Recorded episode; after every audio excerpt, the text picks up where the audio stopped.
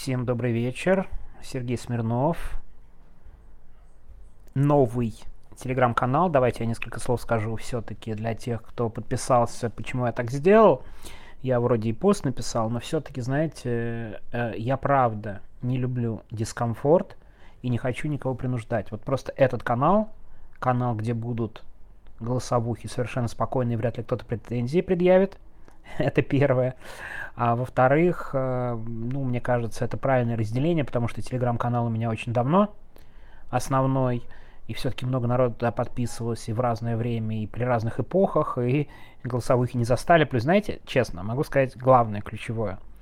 Дело в том, что я сам терпеть не могу голосовухи, и ненавижу, когда мне их шлют просто так да, так что представляете ситуацию, я чувствую себя немножко уязвленным. Ладно, давайте теперь о событиях сегодняшнего дня.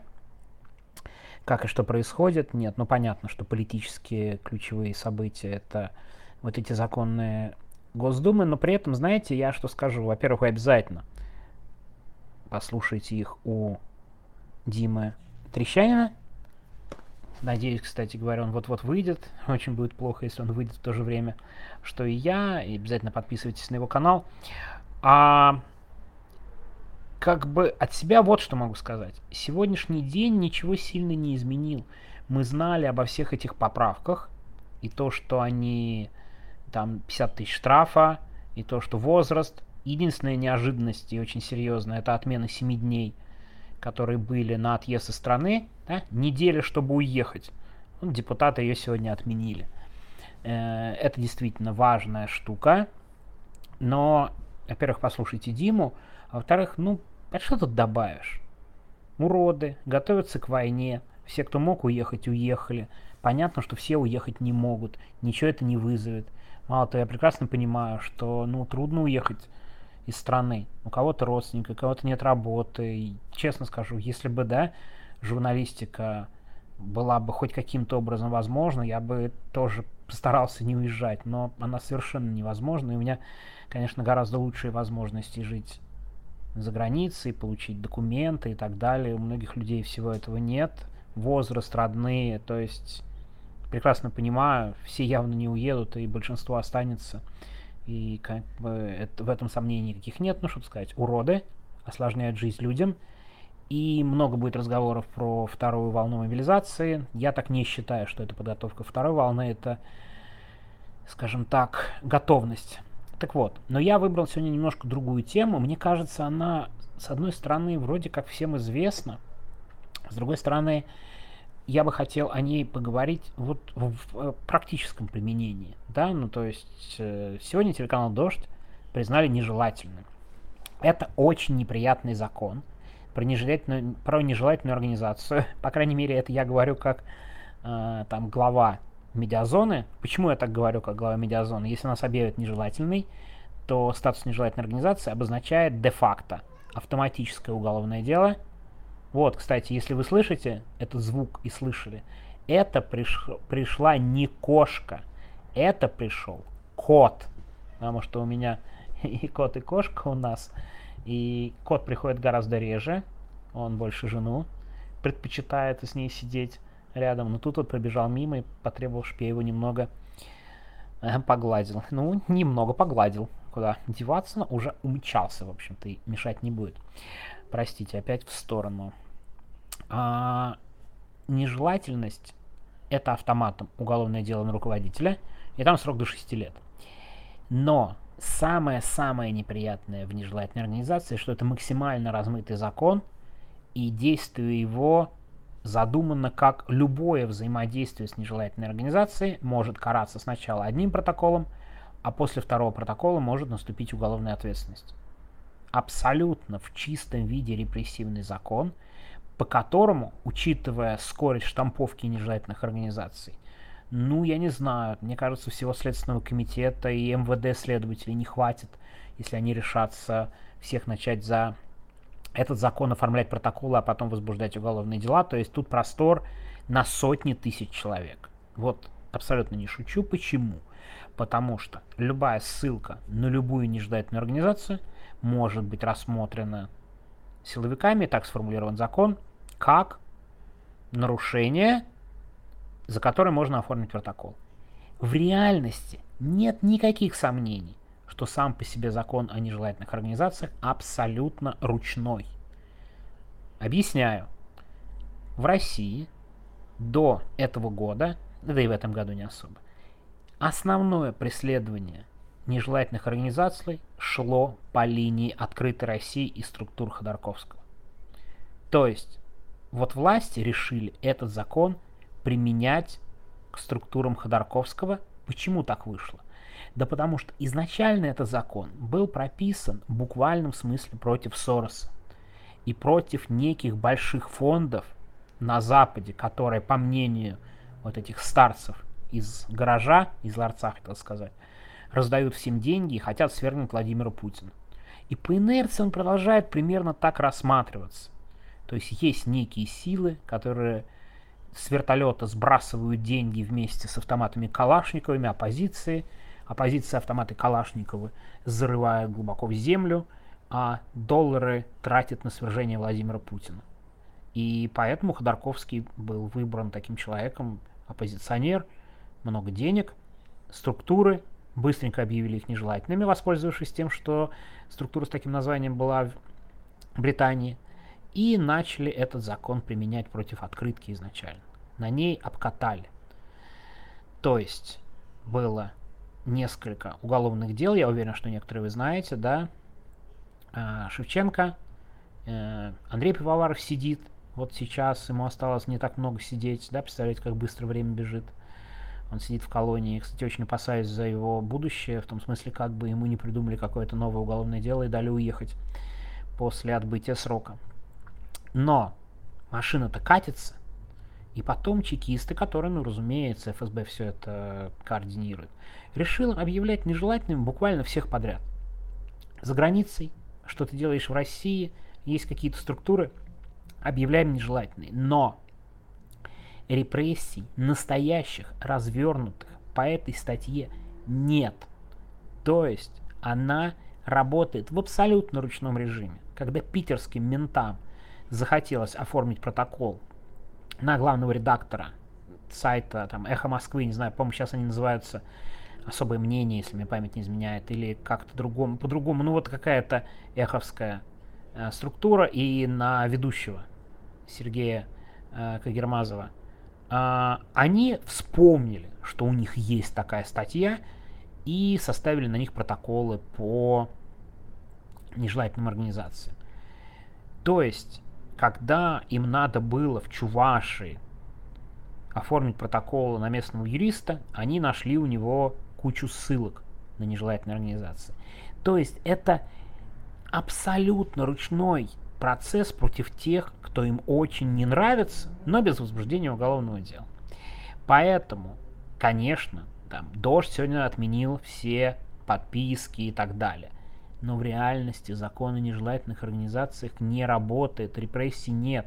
Неприятно, что они могут начаться в любой момент. Увы, это правда, это факт. Но сейчас ничего подобного нет, и надо как бы смотреть на право применения. Да? Совет, который всегда дает Павел Чиков, которого, да, вот нет пока э, в паблике некоторое время, но смо смотрим на право применения и, исходя из него, делаем выводы. То есть читать можно, ссылки давать пока, ну, практически безопасно. Давайте честно. Я не к тому, что там я хочу, а, делайте все, что хотите. Но просто рисков других в России настолько много, что всерьез обращать внимание на закон о нежелательных организациях, которые работают в ручной режиме и в единичных случаях, вот не стоит. Я сегодня, да, такой немного оптимист, но я просто думаю о читателях, о подписчиках. А закон почему же объявили сначала «Медузу», да, потом «Новую газету» и так далее? Они таким образом очень хотят снизить количество читателей. Это их такая мечта, они считают, что разумным образом, что люди будут бояться статуса нежелательный, как раньше боялись статуса инагента. С инагентами уже настолько привыкли, что я, честно говоря, даже начинаю забывать, что я инагент, потому что, ну, это не очень работает. И, кстати, вполне возможно, меня скоро будет ждать уголовное дело за две, административ, две административки по инагентам. Но, знаете, я как-то настолько безразлично к этому отношусь. Слушайте, до двух лет в 2003 году уголовная статья. Курам насмех. Очень смешно. Луговой, иди в жопу, убийца из Госдумы, который возмущается. Ой-ой-ой, инагенты такие вот прям гордятся статус. Конечно, мы-то лучше тебя, убийцы, который должен пожизненно в тюрьме сидеть, и весь мир это знает. Так что лучше рот лишний раз не надо открывать. Кстати, маленькая деталь про Лугового его жену, очень смешно, Андрея Захарова в книжке написано, что они владели каким-то большим обменником биткоинов в Москву-Сити. Да, вот почитайте книгу Захарова, написал об этом в основном канале. Так что я сегодня относительно оптимистичный. Не обращайте пока особое внимание на закон о нежелательных организациях. Начнет работать, начнут протоколы на медиазоне, непременно об этом прочтете. Я напишу 20 постов в телеграм-каналах, в твиттере и так далее, что надо завязывать и перестраховываться. Пока этого нет, но мы, конечно, будем за этим всем внимательно следить. Слушайте, спасибо огромное, что подписались на канал, очень много людей для первого дня. Я, честно говоря, ожидал, что будет человек 500, исходя из голосования и так далее, уже почти 1000. Я, кстати, очень надеюсь, что мы сегодня преодолеем 1000. Обратите внимание на профайл, я дал ссылки на Patreon и сделал Boosty.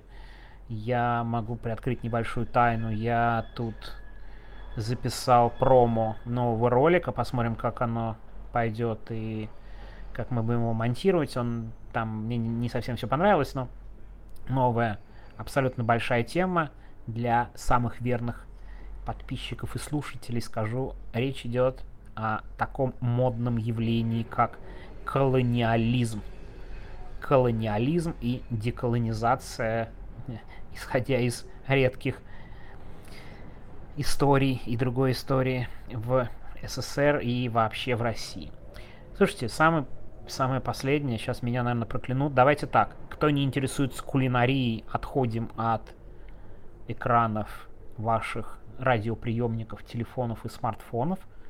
Знаете, как в советское время говорили, там была такая традиция, а, очень часто вторые таймы футбольных матчей шли после программы «Время». Ну, потому что программу «Время», да, новости, ну, было отменять совершенно невозможно. Была программа «Время». Да, вот это была такой главный, главная традиция советского телевидения. И многие футбольные матчи шли в записи. И они шли после программы «Время». А вот в программе «Время» были ведущие. В том числе рубрика спорта. И когда рубрика спорта доходила до нее, уже результат матча-то был известен, потому что до программы «Время» шли какие-нибудь довольно важные фильмы или политически грамотные передачи. Так вот, и там говорили, сегодня состоялся такой-то матч, а вот мы его будем показывать сразу после программы «Время». А, для тех, тем, кто собирается посмотреть, просьба приглушить звуки ваших телевизоров, а остальным через 15 секунд скажем счет. И тебе надо было, если ты хотел посмотреть футбол, но не хотел знать результата, помчаться и выключить звук телевизора. Вот, так и тут. Я вам рекомендую приглушить звук телевизора и попрощаюсь с теми, кто не интересуется кулинарией, но поскольку мне в комментах попросили, я очень быстрый рецепт в Литве, рецепт шелтиборща, он делал шелтиборща, и в принципе делается, по-моему, максимально просто. А, пропорции выбираете сами. Я сегодня сделал следующим образом. У меня сегодня было 2 а, литра кефира, на самом деле чуть поменьше 0,9, 1,8 литра кефира.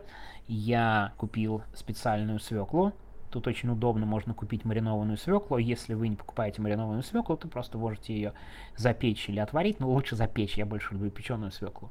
И потом минут на 30 замочить в уксусе. Ну, тоже не очень сильно, конечно, не должен быть сильный уксус, она немножко должна быть подмаринованной. Это, в принципе, главная составляющая, потому что остальное совсем просто. Вот у меня сегодня на 2 литра было два больших огурца, ну, больших там, имеется в виду не таких длинных, да, а просто два больших солидных огурца. Вот их трете на терке. Туда же 4 яйца, ну я их резал. И туда же где-то там 400 грамм, 400-500 грамм свеклы. Вот. И это все заливается двумя литрами кефира. И ставится в холодильник немножко соли и обязательно немножко сахара. Ну, это такое. Кто-то кладет уксус, кто-то кладет горчицу. Это сами экспериментируйте. И через два часа можно есть, по литовскому такой традиции подают, да, шелтиборщай он называется, да, свекольник холодный, с горячей картошкой. Я вот тоже делаю с горячей картошкой, очень удобно эту горячую картошку класть в шелтиборщай, а из зелени классический рецепт, можете добавлять, в принципе, почти что, что угодно, классический рецепт укроп и зелень, ну что, извините, конечно, я что-то долговато, и тут кули кулинарная книга, но раз вы просили, да, первый день выполняем заказы наших читателей и слушателей. Все, всем спасибо, правда, не бойтесь этого дурацкого закона о нежелательных организациях и берегите себя, как обычно. Ну и спокойной ночи или доброго утра тем, кто будет слушать это все утром. Пока.